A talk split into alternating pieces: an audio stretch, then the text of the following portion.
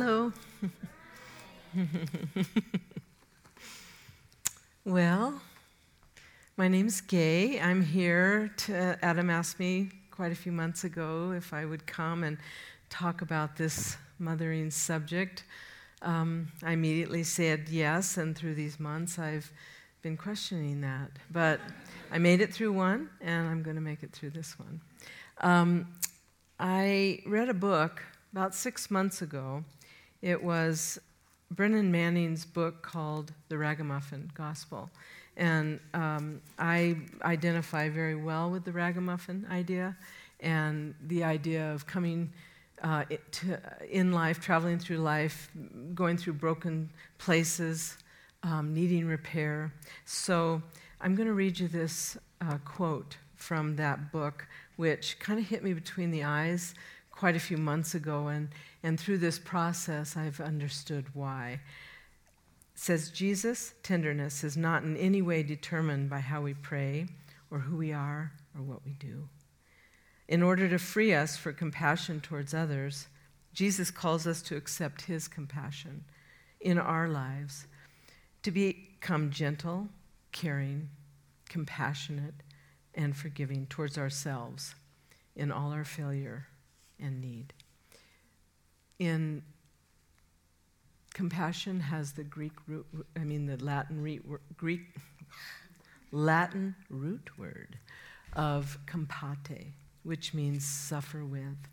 That's a powerful um, analogy for me because it's not only that we have compassion or that God has compassion for us, but that we suffer with. He suffers with us. I, um, I couldn't imagine that uh, at the time, but now I know it to be true.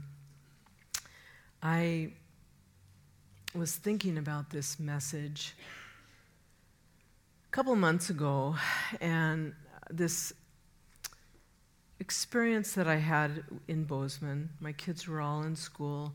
I had stepped out our back door in Bozeman. We had an old house on the south side. The driveway was even older. It had pits and divots and from all the gravel and big stones coming out. And in one of those, it was a spring, cold spring morning. The, there was a yellowtail butterfly with its tongue, its proboscis, frozen in the puddle. And so I, I mean, it was like such a sweet surprise, and I didn't quite know how to, what to do, but I knelt down and I chipped, broke the ice around that butterfly tongue, and I lifted it up into my hands, and I took it in the house, put it on the kitchen table, and then I ran off to do what I was on my way out to do in the first place. When I came back, that butterfly was flying all over the kitchen. I opened the door and out it went. It was an experience that I don't know why that was brought to me during this time, but I'm using it because I believe for myself in my life, I've needed to, um, I've needed to hold my image of mom, mama, mother in my hands.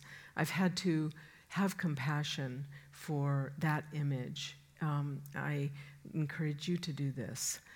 Put that image in your hand, and um, that might that might be about the one that birthed you, raised you. It might be someone you never knew. It might be uh, someone that took you on later in life, like Kim was talking about. It might be um, it might be someone that you resent or that caused you harm. It might be a lot of things, but I still believe in holding it gently and with compassion. I, I know for my own self that this image has helped me more than anything. So whenever you're ready, let it free. Let it go, just like that butterfly that day. That's where it belongs. It belongs to be free. Um,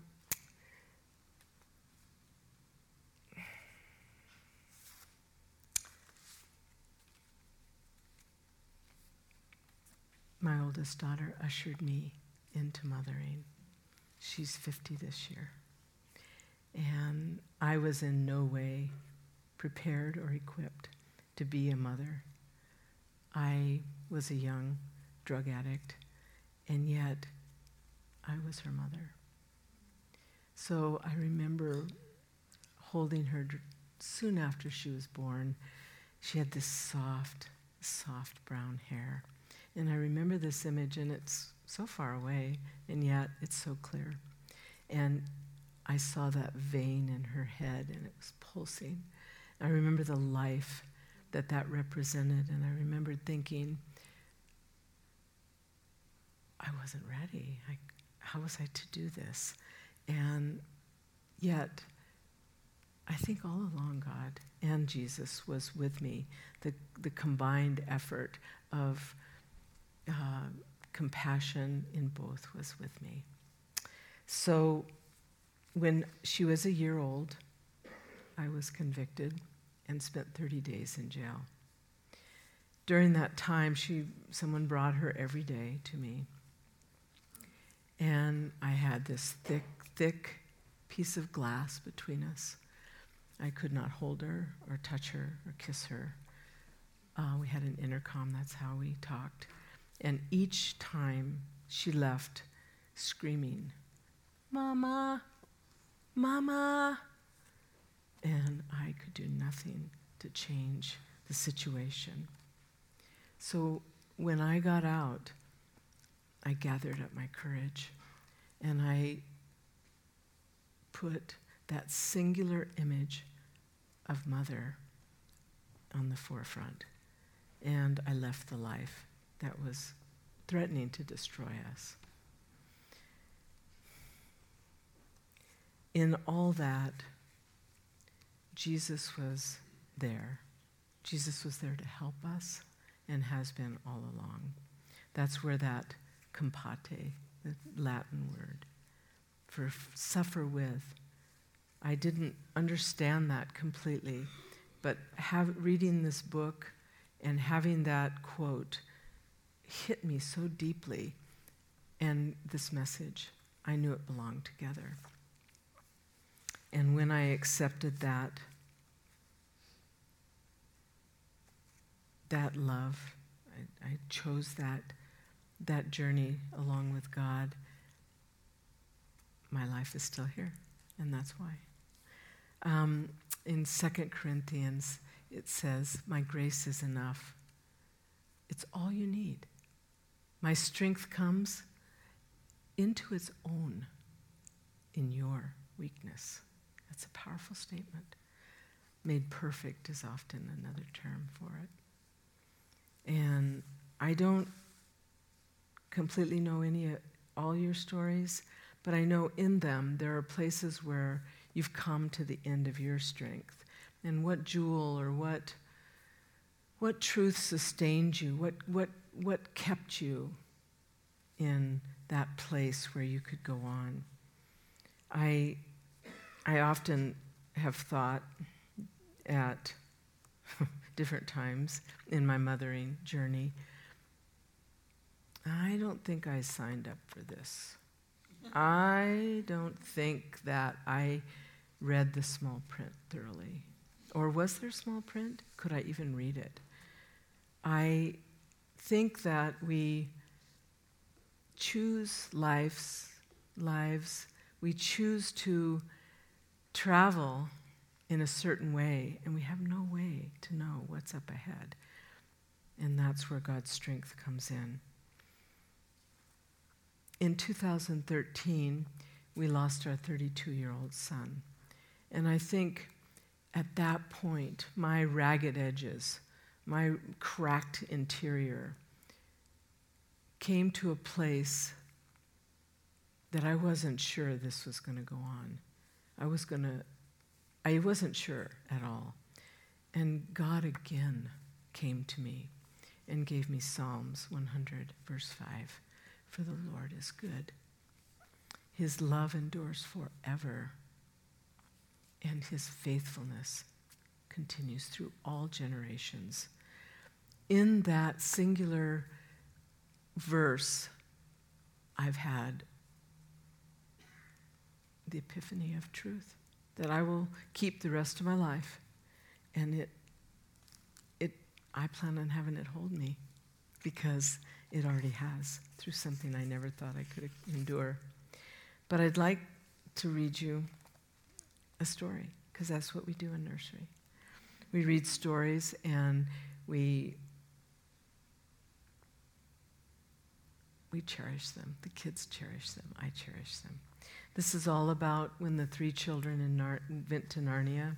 They were traveling with Mr. and Mrs. Beaver, and they were going to, going to meet Aslan, the great king. So they're co- talking about this king. Lucy says, Is he, is he a man? Aslan, a man, said Mr. Beaver sternly. Certainly not. I tell you, he's the king the king of the wood and the son of the great emperor beyond the sea. Don't you know who is the king of the beasts? Aslan is a lion, the lion, the great lion. Ooh, said Susan. I thought he was a man. Is he, is he quite safe? I shall feel rather nervous about meeting a lion. That you will, dearie, and no mistake, said Mrs. Beaver. If there's anyone you who can appear before Aslan without their knees knocking. They're either braver than most or else just silly. Then he isn't safe, said Lucy. Safe, said Mr. Beaver. Don't you hear what Mrs. Beaver tells you? Who said anything about safe? Of course he isn't safe, but he's good. He is the king, I tell you, the king of all compassion.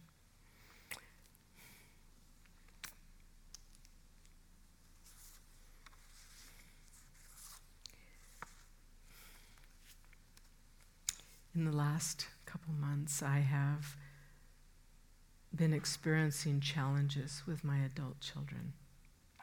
And I thought it was very apropos for this message because I was walking one day and I was feeling a little sarcastic about this message and why in the world was I giving it when actually I was struggling with my kids.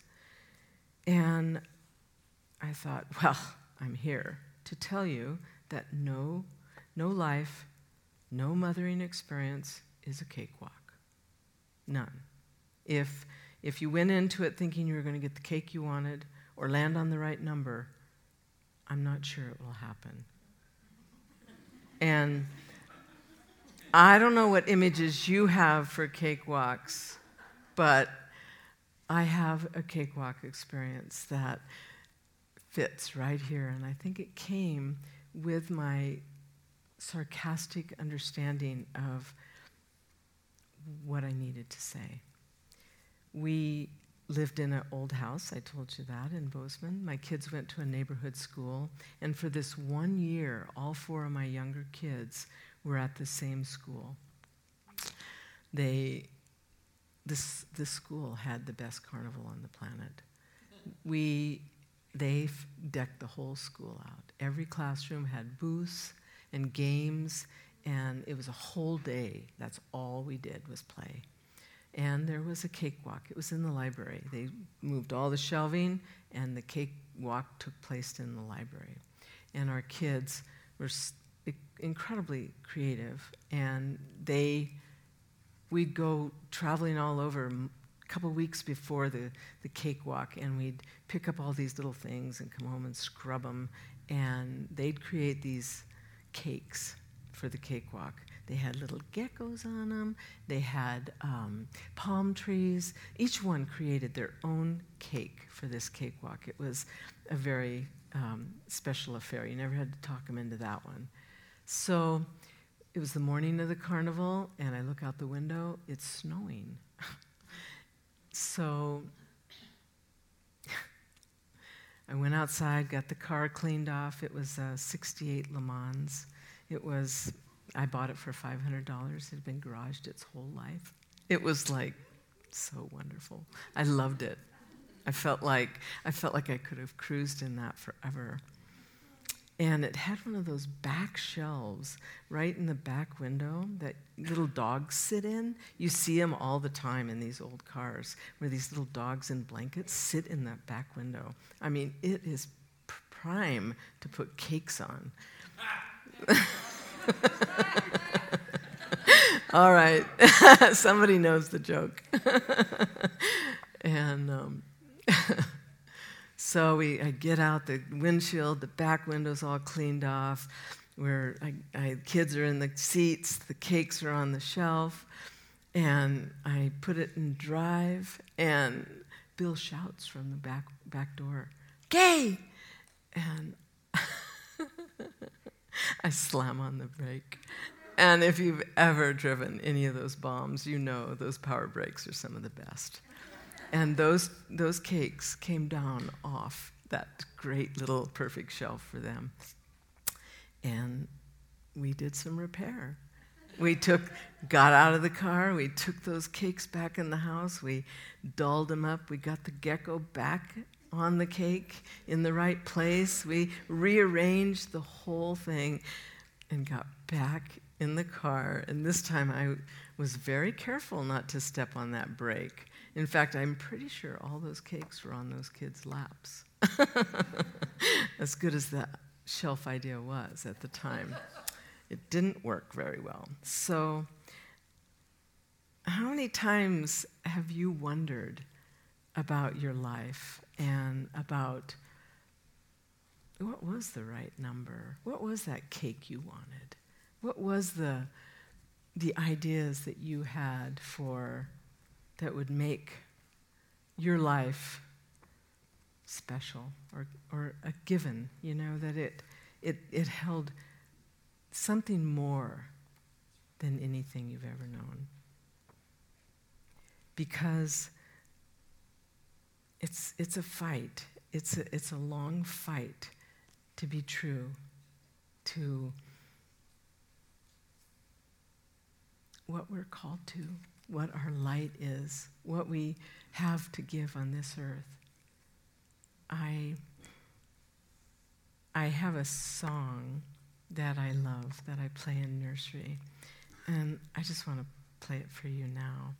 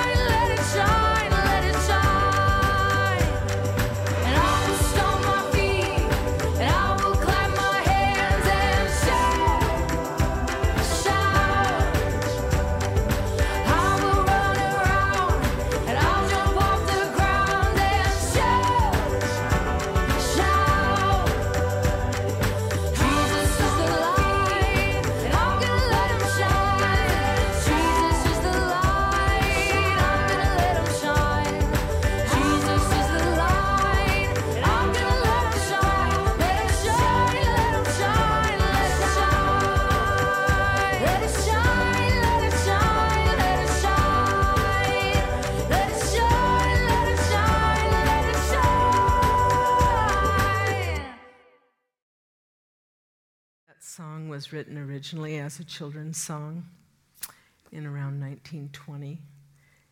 It was made famous by a young black woman named Fannie Lou Hamer. She sang it as she was being detained by the police after she had attempted to register to vote. She never, she did not re- get that registration or that vote that time. But she sang that song because she was determined to let that her light shine. It was famous throughout all of the civil rights movement. If you look it up, there were many times that clergy, crowds, they, they used it as their weapon to fight the oppression that they were under. There's a verse that isn't included in that that I'd like to offer you now. Don't let Satan it out. I'm gonna let it shine. Don't let Satan it out. I'm gonna let it shine. Don't let Satan it out. I'm gonna let it shine, let it shine, let it shine all the time. Sorry about that. So it's in my story, I can't speak for you guys, but in my story, I know it's worth to f- the fight, to do the battle, to, to let our light shine, let my light shine, to be all that I'm here for. And so thanks. Thanks for listening. I'd like to pray. Heavenly Father, thank you for each and every mother that raised us, each and every mother that we are, that we um, embrace, each and every parent that chooses the huge unknown world of parenting. Lord God, help us. Help us in our struggle to be the best, to be all that we want to be. And in your compate, Lord, thank you for suffering with us and staying with us all the time. Amen. If you would like to learn more about Narrate Church, find us at narratechurch.org or look us up on Facebook and Instagram.